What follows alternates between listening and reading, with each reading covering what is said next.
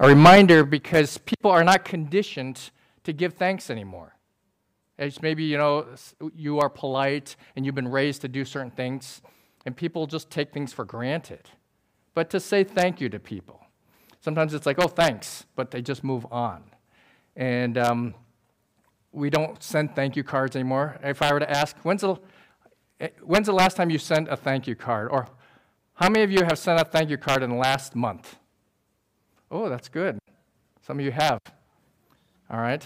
I would say I won't talk about the age era, but um, how many of you under 40 have sent a thank you card in the last, you know, maybe three months? Okay. It's, and is it wrong that you didn't? Not necessarily. It's just a cultural thing. You usually send a text or, you know, or, or whatever, but, but to understand how to express thanks.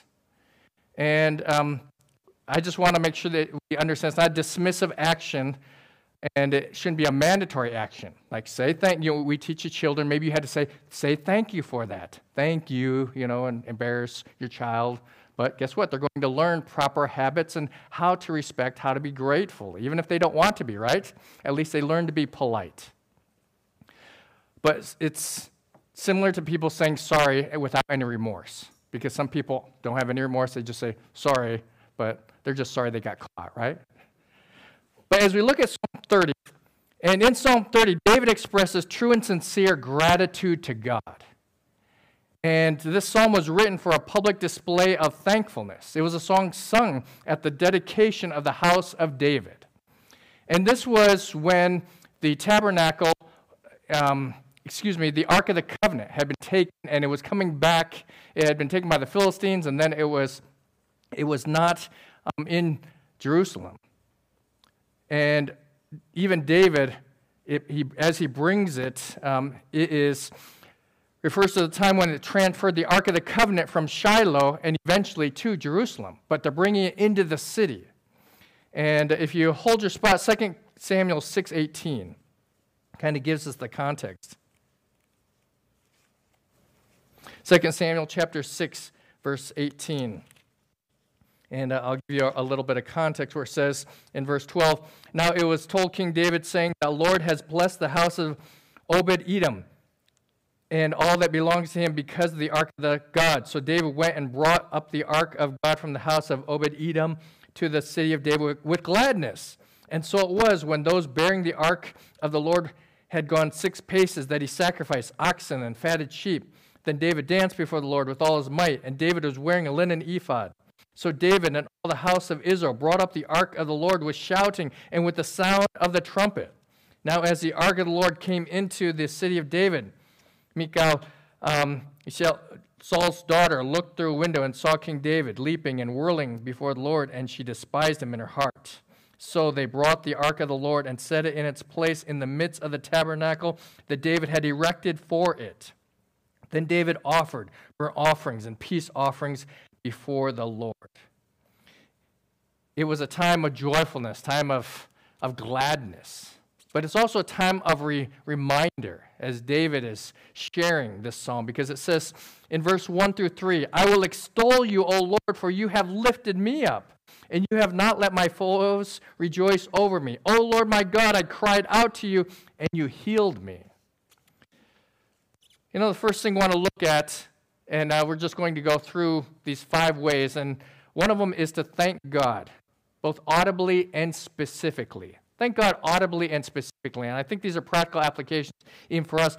But as you look at this verses, it says, I will extol you, O Lord, for you have lifted me up and have not let my foes rejoice over me. O Lord my God, I cried out to you, and you healed me in our society, it's all about us. It's all about me. We live in that society where the emphasis is upon ourselves.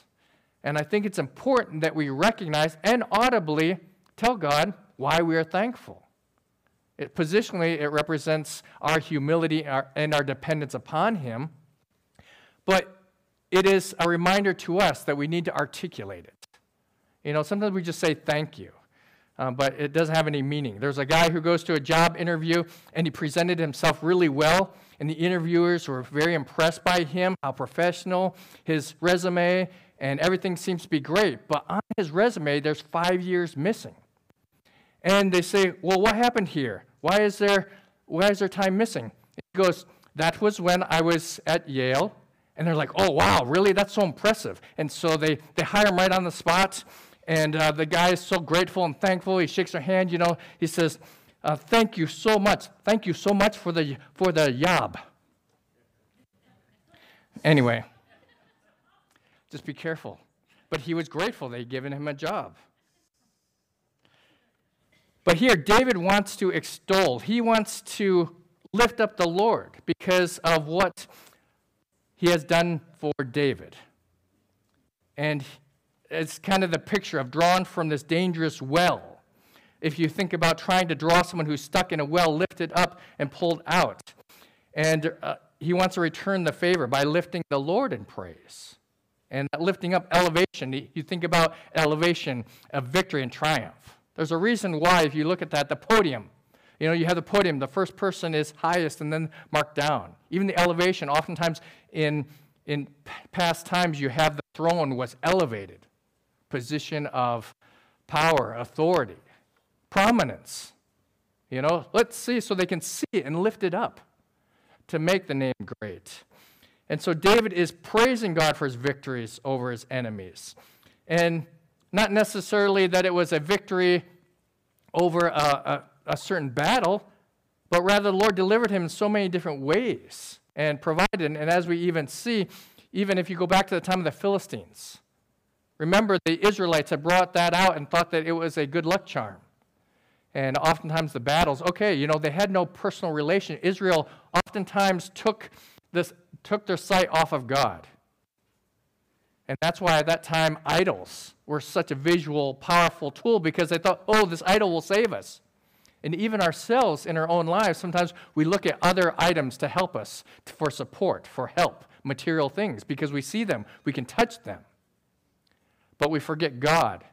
And it's important for us to thank God audibly and specifically for what He's doing in our lives, because it is God who is working and intervening. Lift Him up. You know, say, hey, praise the Lord. Sometimes, you know, you've been around someone say, oh, you know, praise the Lord, brother, or thank you for this, or they are just always praising God. You know, I'm sure many of you aren't uh, football player, uh, football fans, but uh, you know, when these athletes, you know, lift up their voices and uh, make a mention.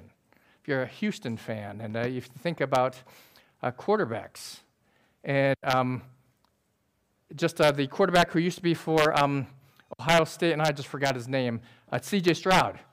And he says, You know, I just want to thank God for giving me this opportunity. I know one day you'll, you'll hate me, one day you'll, you'll love me. It changes. He understands that. But thank, he is thankful to God for giving him the platform to be able to express and share his testimony. His, you know, give glory to God. And I think it's a, a reminder because sometimes it's easy to give God glory when we're, when we're doing well, but what about when things aren't going well? Job says, you know, blessed be the name of the Lord. He giveth, he taketh. But uh, praise him. And here, when the ark came, you know, even his wife turned into his enemy. And uh, group of enemies, they want to rejoice over David. But David was triumphing. That, guess what? The, the Ark of the Covenant is coming to Jerusalem. And that represented the presence of God. And even in verse 3, if you look at, Oh Lord, you brought my soul up from the grave. You have kept me alive that I should not go down to the pits. See, it emphasizes the prevention of death. And David uses these two Hebrew words for grave, Sheol and pit or bor, and to communicate that he felt like he was going to die. And I even think about what had stopped, if you remember, the death angel that had gone through the camp. But he was brought up from the grave, and the pictures of death. And God reversed what David deserved, which is why David praises him in the psalm. And so often we forget that we are sinners. We don't deserve God's glory. We don't deserve the good things in life, but thankful for what he has done. Praise the Lord. You know, that he has given us a place to meet. Especially praise the Lord for air conditioning. Well, we don't need it expressly now, we can have it fixed. But when it's a 115, you know, it gets hot. You know, thank the Lord that we have air conditioning. We wouldn't be able to live in Arizona. I know it would be hard to live here without air conditioning. You can get a swamp cooler. You know, I know I remember, you know, I had a swamp cooler, but guess what? You know, that still doesn't cool things down. It just makes you a little moist. But thank the Lord. Second thing we want to look at as we go through verse 4 thank God for his holy standards. Thank God for his holy standards because holiness brings chastening and forgiveness. It says, Sing praise to the Lord, you saints of his, and give thanks at the remembrance of his holy name. God is holy, therefore, he is perfect, but he also must be separate from sin. And if you think about David and the death of Uzzah, when he kind of moved in the story, you go back to uh, understand when they were bringing the tabernacle early and he moved it and Lord struck him down. And you think, why? That's not fair. But to understand the holiness, the Lord told the Israelites to carry the ark on poles with Levites manning those poles. Instead, David, presumptuous, kept the ark on the cart. And that was not what God wanted. Holiness was neglected. And probably David understood that and took the responsibility. But this deep understanding of God's holiness calls on us and believers to praise the Lord for that holiness. Because the holiness does bring chastening, correction, and we can respond to that in a positive way or a negative way. I mean, most of you, if you ever had a parent who liked to punish you, you know, not punish you, but they didn't like it per se, they always would say, Oh, I love you very much, but I have to do that. But to understand as a responsibility to correct you and punish you correctly, not abuse you, because there were some who definitely didn't do it that way.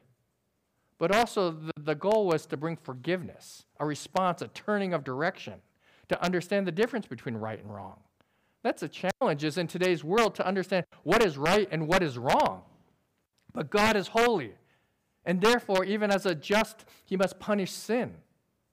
But if we know what's wrong, before God, then hopefully we can correct that because of what His Word says.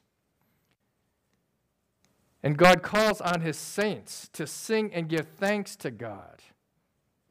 And think about the chastening of the Lord. Sometimes we don't always recognize the chastening of the Lord. We think, oh, just bad things happen. But the world and people ask, why do bad things happen to good people? But bad things happen to everyone. Really, why does God allow any good to occur to us? because many don't turn to God. So why does God allow any good in our lives? In 1 Corinthians 11:30, Paul writes that numerous of them were sick. Remember before you had the Lord's table and there were those who were getting sick because they were abusing the Lord's table.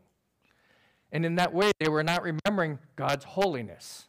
And he tells them, "Okay, guess what? Make sure your heart is right before coming to the Lord. Don't just choose to be flip, flippant and there's a, a preparation of the heart. Remember who God is. As we see, it was manifest in the Lord's table and they were abusing it, and deliberate sins against God's holiness can lead to direct consequences in our lives. And what is wonderful about God that He knows specifically where we're affected. Individually, as we think about, there are if your parents or family members or friends, they know how to push your buttons. They know how to antagonize you or to make you maybe aggravated. But God knows specifically where to push your buttons and to touch you. Say, guess what? You're going to disobey. Guess what? I'll affect you here. And sometimes we don't recognize it. And that's where the sensitivity to the Holy Spirit. If you're a believer, you understand that God is trying to get your attention. And the problem is we're very slow learners especially men, the difference between men and women. Sometimes, you know, women observe details a little bit more. What color was that dress? Oh, I don't know. She had a dress, you know, I have no idea, you know. But a guy would be like, yeah, no idea. Okay, it was orange, green. No, it was blue. Didn't you see that? Had no idea. Was she even here? But women pay attention to those details. But either way, the whole point is to pay attention to what God is doing in your life. Because when we're sensitive to those details or those events, sometimes we can say, hey, guess what? Maybe God is trying to communicate to me in this way, lead me in a different direction. Hey, warning signs, be aware. You know? Speed limit signs are just suggestions, right? But if we pay attention to those warning signs, I think that it'll help us because sometimes that chastening, when we turn to God and say, guess what? It leads to forgiveness. And forgiveness brings us back into a right relationship with God. Forgiveness isn't just simply to say, I'm sorry, and then repeat the sin. It's to bring us back into a right relationship, to live for Him and be blessed, and to follow after Him, and to understand that He forgives, and He doesn't hold us against it, hold those actions against us. It is an act of forgiveness that we don't see on earth, because oftentimes forgiveness for our, our, our own response, we, we can't forget, forgive and forget.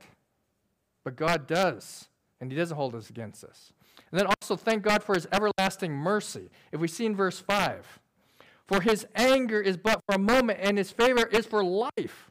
Weeping may endure for a night, but joy comes in the morning. What a blessing that is. You see these contrasts here. Anger is contrasted with favor. And there's some people who, you know, they have a, a temper. I had a, I had a friend, well, he was kind of a friend. He was lived in the same apartment complex as I did, and he was Irish. And nothing bad about Irish, but one thing about Irish, red hair, you know, they have a temper. And sometimes that's why they became fighters. But it's like, okay, you know what? I thought he was going to go off sometimes. I had, you know, it, it was a little bit, you know, there's that close connection. There's a fine line between uh, mental illness and ire and anger and rage because you can flip that switch and it's like you don't know what's going to happen. But this here is not that. It's anger as far as righteous anger because of what you've done wrong. There's going to be fun, but it's contrasted with favor. I don't know about you, but it's better to be in someone's favor versus someone's ang- have someone angry at you. And then a moment is contrasted with life. Our life is like a vapor. It appears for a little while and then vanisheth and then night with morning. If I were to say, how many of you are night people? Like to stay up, you know? How many are morning people? You know? Various. Some of you are like, I'm neither.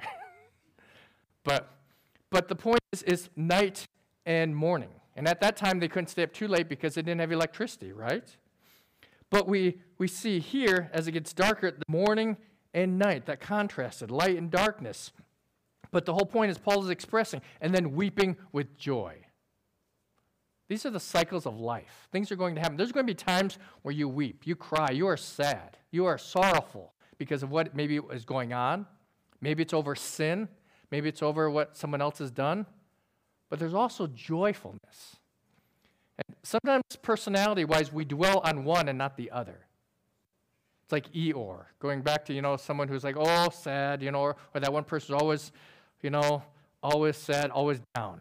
The cup is half full, you know, and and uh, it's always going to be like that. I'll never get enough. But then there's people who are so happy, everything is is bubbly. You know, oh, you know, that's great. You know, half glass that'd be better than no glass. And I'm not saying optimism versus pessimism, but what it is is as we look at this text, the contrast, it is to thank God for His everlasting mercy because when things are going well, when things aren't. God is merciful to us. Merciful that, you know, sometimes when we think when we have enough, that guess what? Sometimes you could be like, okay, I have to look out for it. You have to look out because you have to be manager of things. When you are joyful, the danger is that guess what? When you're when things are going well, okay, then I have to think about okay, now it's going to go bad. But when you're when you're sad, okay, you should be grateful because then you're going to be um, joy is coming in the morning or sometime in the future. As we see here, these contrasts, and as you go through life and understand that His mercy endures forever. And if you if you understand that the reason for praise in verse 5 is it echoes one of Israel's creedal affirmations about God, that he is slow to anger, abounding in steadfast love from Exodus 34 6. See, the emphasis is not upon God's restraint of anger, but upon his quick release of wrath. He doesn't just simply stay angry, he forgets about it. And the accent is upon God's favor, which supersedes his desire to punish us. As a loving parent, a parent shouldn't be just, okay, you know, if you think about it, you're just waiting for them to do something wrong. Bam, you know, bam. But no, not, it's not there waiting to correct you. Maybe you've had a, an instructor or a teacher or someone in your life, uh, a trainer, okay, just waiting for you to, to mess up. That's not how God is. God is joyful. And the movement from night to morning, and to understand that God's mercy endures forever in life, and that the joy that God gives to us is permanent. It's not just happiness, it's a joy that endures because you understand positionally that you are a child of God and that you have the gift of eternal life. But don't take your joy from your circumstances because you'll never find true joy. Don't your happy, maybe you can be happy, that's an emotional state. Those fluctuate up and down. But if you find, uh, guess what? Joy, as Job said, blessed be the name of the Lord. When things are going well, when things aren't, be joyful that God is present and active, and his mercy is everlasting. Number four, thank God for confronting our pride. Verse 6 and 7. For his turn, now in my prosperity, I said, I shall never be moved. Lord, by your favor, you have made my mountain stand strong. You hid my face, and I was troubled. As long as we live, we're going to struggle with pride, humanly speaking. There were um, two feudal Japanese samurai families, and uh, they were very skilled in their craft, and so they're fighting and their families and clans. And finally, the oldest, um, the eldest son of one clan and another one, they said, Guess what? We'll just fight it out and then it'll bring peace. And the one son was very arrogant. He, proudfully said, Guess what? I can win. Don't worry, because I'm the best at using the samurai sword. And what I'm going to do, I will disarm him, and then it'll bring peace. Because my defense, no one can stop. And so they trained. They said, I've been watching uh, the, the moves of the other son, and these two sons that representing the two groups were going to fight it out. And so they get, the, get to the time, they bow, they go through all of the rituals, and they fight one another. They're going through, and you see it's a battle that goes over through the courtyard, jumping all around. He's like, Don't worry. He, t- he tells his father, I can win this. But in the end, he goes to, to th- get his sword to disarm the other guy. And at that time, the other son flips a sword. And while he, he disarms the other um, son of the other clan, that samurai sword comes and chops off his legs. And so there he is suffering. It's like, Father, I'm sorry, you know, I, I really thought I could do it. And so he ends up dying. And I don't mean to make it a sad story, but what happens is the other father says, Guess what? He's brought peace. You know, I know my son was arrogant, but he really thought that he could do everything, bring peace. And um, how did you do it? How did you defeat my son? He goes, Well, while your son was so um, intent on trying to disarm me, I was intent on trying to defeat him.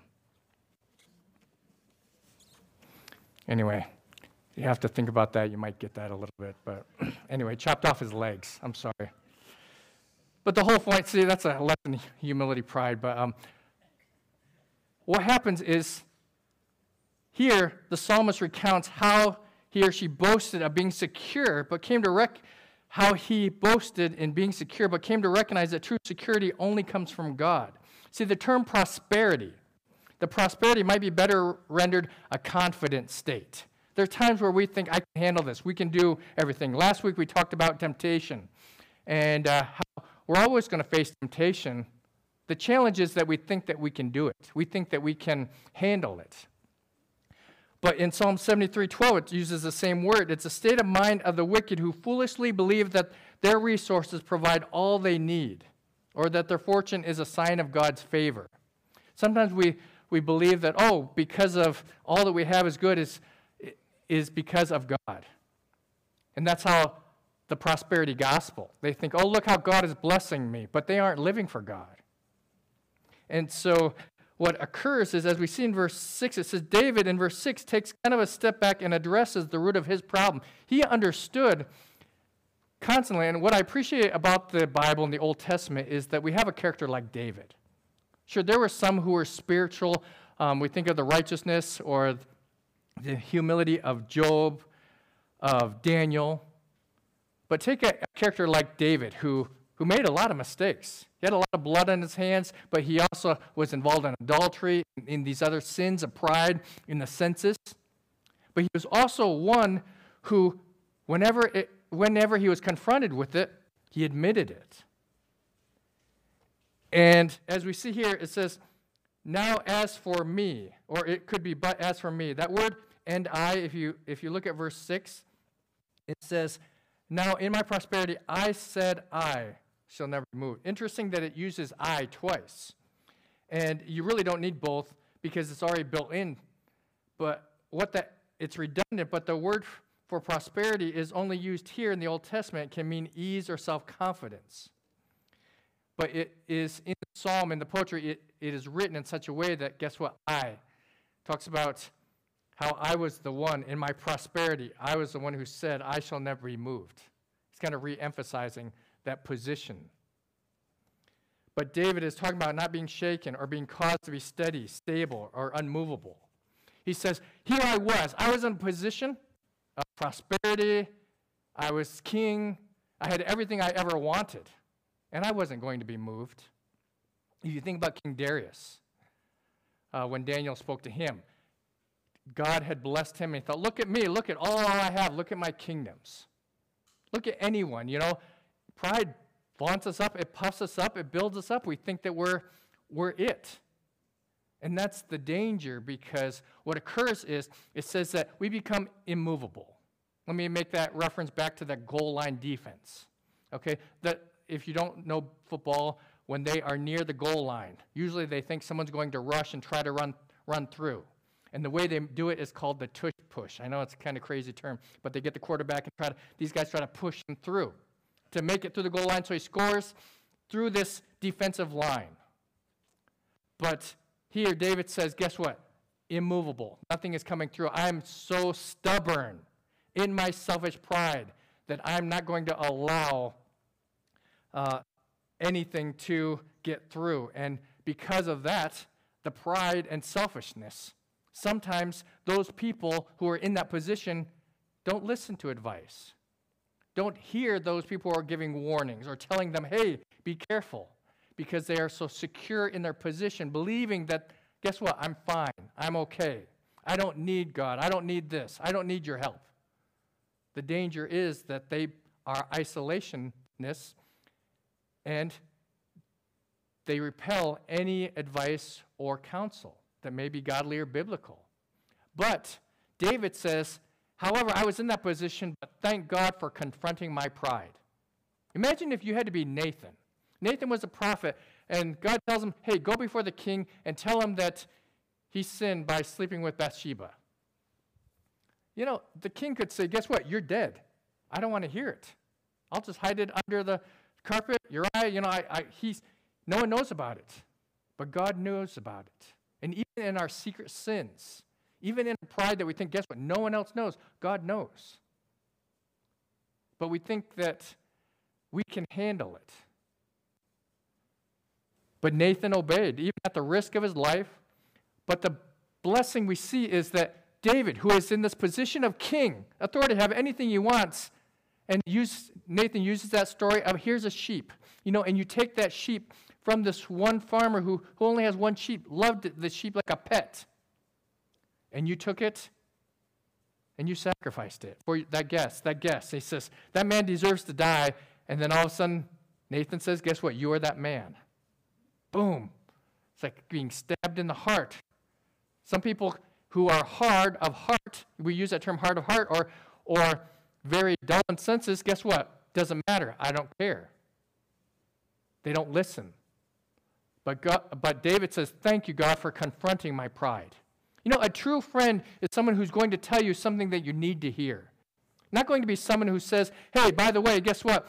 You know, uh, um, what you're doing is right. Oh, go ahead, you know. Take those drugs or or keep doing that, ruining your life. Don't worry, as long as, you know, you know, you, you provide what I want.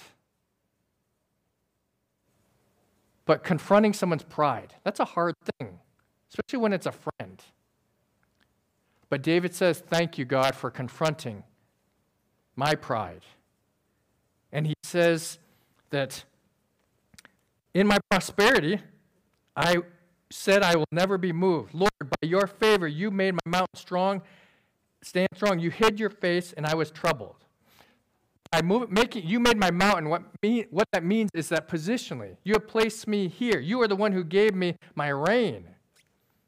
And It's a poetic way of saying David's rule, which was centered on Mount Zion, God had established David king in Jerusalem. The prosperity that David experienced was all from God.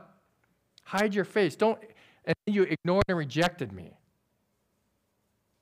It's kind of like the silent treatment. Doesn't always work. But here, God turned his face, if you will, and there was no, um, there was nothing that, as you think about it, we can do. But thankfully, imagine this if you're crying out to God, and sometimes we think, God, why aren't you listening? Why aren't you hearing? But he does hear and act. And that's why we struggle with that. Even King Saul, early on, he said, Oh, where is, where is, um, why isn't God answering? Where is Samuel? He was concerned. You know what the problem is that we want God to answer us in our own time, according to our timetable. But confronting and to understand that it is our, our pride. And too often, the very blessings that we receive from God can lead us to sin and fill us with prideful arrogance. Did you know sometimes God blesses us, but that can be a deterrent to lead us away from God as well because we must be careful not to thank God who gives us our prosperity. In times where each of, maybe at your work, or when a Christian is lifted up, and the danger is they're filled with pridefulness. Hey, you know what? I did a really good job. And then they are given lauds and accolades and then they forget God who brought them to that position. But here, circumstances can change and God can hide his face, ignore, or reject us, and need to be careful. Be not troubled or dismayed. It is all within his power. Finally, let me see in number five. If you look at verses 8 to 10. It says, I cried out to you, O Lord, and to the Lord I made supplication. What profit is there in my blood? When I go down to the pit, will the dust praise you? Will it declare your truth? Hear, O Lord, and have mercy on me. Lord, be my helper. Crying out to the Lord. You know, thank God for divine interventions. Because I truly believe that God intervenes in our life. Now, some there are some belief, some individuals who think that God, you know, do a miracle in my life, or I'll believe in you if you do this. It's like the atheist who was out, you know, he was out camping in the woods looking at the divine creation and denied God's existence. Oh, look at how this was, was all evolutionary and how um, this occurred. And then all of a sudden, a bear came and out of the woods and getting ready to come and and uh, he heard it coming toward him and he's like, oh no. And he got scared and he's like, what do we do? He's trying to hide, get around rocks, and he cries out to God and says, God, you know, save me. And then all of a sudden there's this bright light. This is not true story. Bright light comes and, and a voice says, Hey, you've denied me your whole existence and you want me to do a miracle for you? He said, Yes, please. You know, I know as an atheist I was wrong. Um, but well, then he says, You know what? That wouldn't be accurate because as an atheist, I don't believe in you. So tell you what, can you just um, change the bear and make the bear um, a Christian because I know that I can't become a Christian. So all of a sudden, fine, boom, light's gone, and the bear, um, all of a sudden, the, the bear becomes a Christian. And so the bear bows down and starts praying. And the bear says, Lord, thank you for this meal that you provided for me. So if things work that way, right? No, but but the whole point is sometimes we're, we're asking for that miracle. We're asking for God to do something grandiose in our lives. Lord, if you do this, then I will do this. Very conditional. But God doesn't intervene in that way, He doesn't have to. First of all, He's already sent His Son, Jesus Christ, and if you place your faith and trust in Him, the Holy Spirit, he, he, the power to transform us, to help us through. We have all we need. His divine power has given us everything we need for life and godliness through the knowledge of Him who has called us by his own glory and goodness. We have the Word of God to be able to live by, a standard, to know the difference between right and wrong, how to work it through our lives. He's given us other believers to help us. He's given us a body of believers to encourage us, to strengthen us. The problem is that sometimes we want to be off on our own. We want to do our own thing. And that's why the local church is such a valuable asset. Not simply be accountable to get in your, get in your stuff, there are some people that are always going to be in your, in your um, business. But you know what? That's hopefully the exception, not the rule. And the local church body of believers is a great opportunity to give encouragement, to give hope, but also to see a picture of Christ. When they're suffering and a person responds in the right way, that's a picture of Christ. When two people get married, that's a picture of Christ when they seek to live for God, when we see new life. Guess what? When we see people mess up and then they repent and say, you know what, I'm sorry. That's a picture of Christ. And it's also the power of Christ. See, we want to see a power, oh, look, like a rocket or explosion of an earthquake, swallow them all up. But do you know how powerful it is for someone to behave in a way which is not their nature? How about this?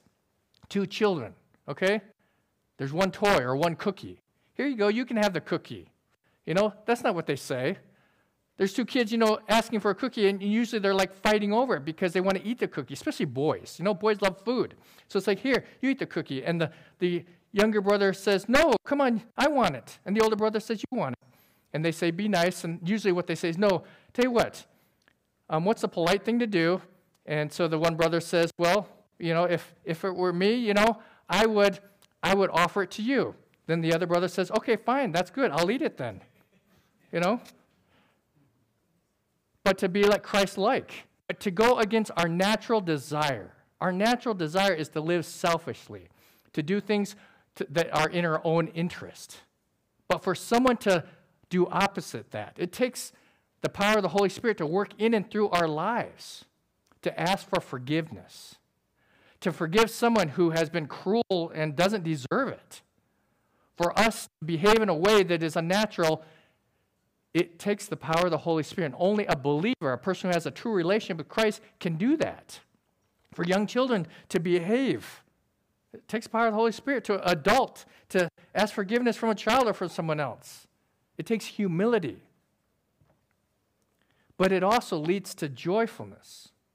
And here, in verse 8 and 10, it says, David calls out to, he uses the word, if you see there, Hear, O Lord, and have mercy on me. Lord, be my helper. And oh, as it says, I cried out to you, O Lord, and to the Lord I made supplication. Why does it use that Lord twice? It's referring to Yahweh, the God who is I am, and also Adonai, which means master. So it's almost like a personal statement. It's saying, I know that you are God, the one who created the universe, the all powerful one, but I also know that you are my master, personally, who you intervene in my life. And Lord, thank you.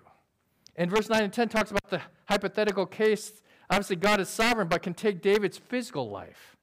He says, What good would it be if I were dead? What profit is there in my blood when I go down to the pit? Will the dust praise you? Will it declare your truth? Hear, O Lord, have mercy on me. Lord, be my helper. While I am living, I want to live for you. I understand you could take my life. I deserve to die. I'm a sinner. All the things I've done. But Lord, you have placed me in this position, and now I want to serve you. It's the life of one who has been redeemed, bought back at a price. When you recognize what God has done for you, there is gratitude and gratefulness, joy.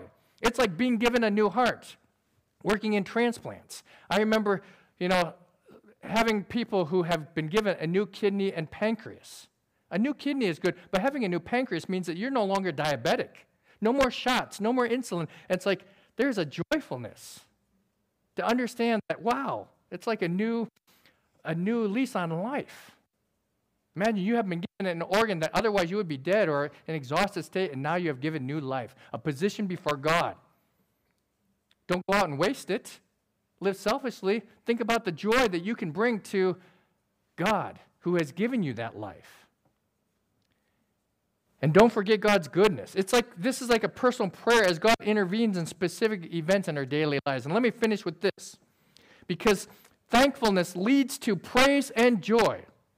Now, if you know me, I'm not very good at praise and joy, happiness. I'm kind of sober, you know, just my nature. But there's some who are much happier and bubbly, you know, different ones. But if you get me in the right mood, I, I can be pretty fun and happy, but just how life is. But if you think about it, it says here, verse 11, you have turned for me my mourning into dancing. You have put off my sackcloth and clothed me with gladness, to the end that my glory may sing praise to you and not be silent. O Lord my God, I will give thanks to you forever.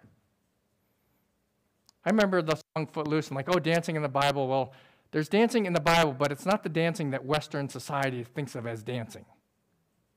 There's a joyfulness, happiness, dancing. There is like before the Lord understanding, guess what? You know, I, there was a, used to be an old commercial, and I'll try to do it without embarrassing myself, but if you remember, there used to be a, a, a commercial, some of you are older, for Toyota, and they go, Toyota, right? I don't know, do you remember that? But the whole point is that there's an expression of happiness. Okay, joy. Um, the little leprechaun, there's all these pictures of joyfulness and happy, jumping, jumping up and down.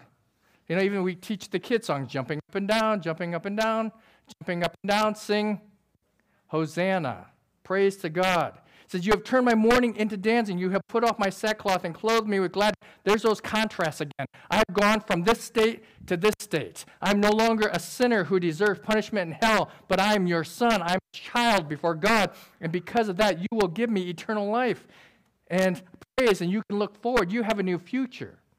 If you're here this morning and have never placed your faith and trust in Christ, if you're not sure if you're to die today that you go to heaven, I would encourage you that you can know for sure. The Bible says, These things have I written unto you, that you might know that you have eternal life. And if you here this morning and have that, where's your joy?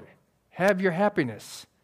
You know, you can get bogged down with the, the stresses of life car payments, house payments, the stresses of relationships. Oh, here come. I remember talking to some and like, oh no, I'm going to my in laws or I'm going to my family members, you know. Behind every successful man stands a surprise mother in law. But you know what happens is you have the family reunions. Oh no, you know, the stresses, or there's uncle or cousin so and so or uncle, you know, that watch out for. It becomes very conflict and volatile. But don't lose the joy and happiness that comes from understanding before God. Oh, my Lord, I will give thanks to you forever. The psalm ends with that expression of desire to praise God, that my soul may praise you. From the depths, it is a declaration of thanksgiving. I will give thanks to you until tomorrow. I will give thanks unto you till next week. What does it say? I will give thanks to you forever. Thanks and praise to God is a dominant theme throughout, and it's important for vital for both corporately and individually. And I thought we'd end with this.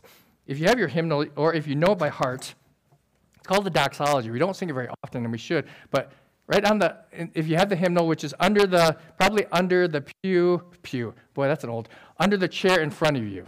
If you want, it's right on the inside cover. Some of you may know it already, but praise God from whom all blessings flow. If you don't know it, we'll just try to sing a cappella but uh, I'll try to start off not too low. Praise God from whom all blessings flow. Praise him, all creatures here below. Praise him above, ye heavenly host. Praise Father, Son, and Holy Ghost. We're going to do Amen. Amen. Heavenly Father,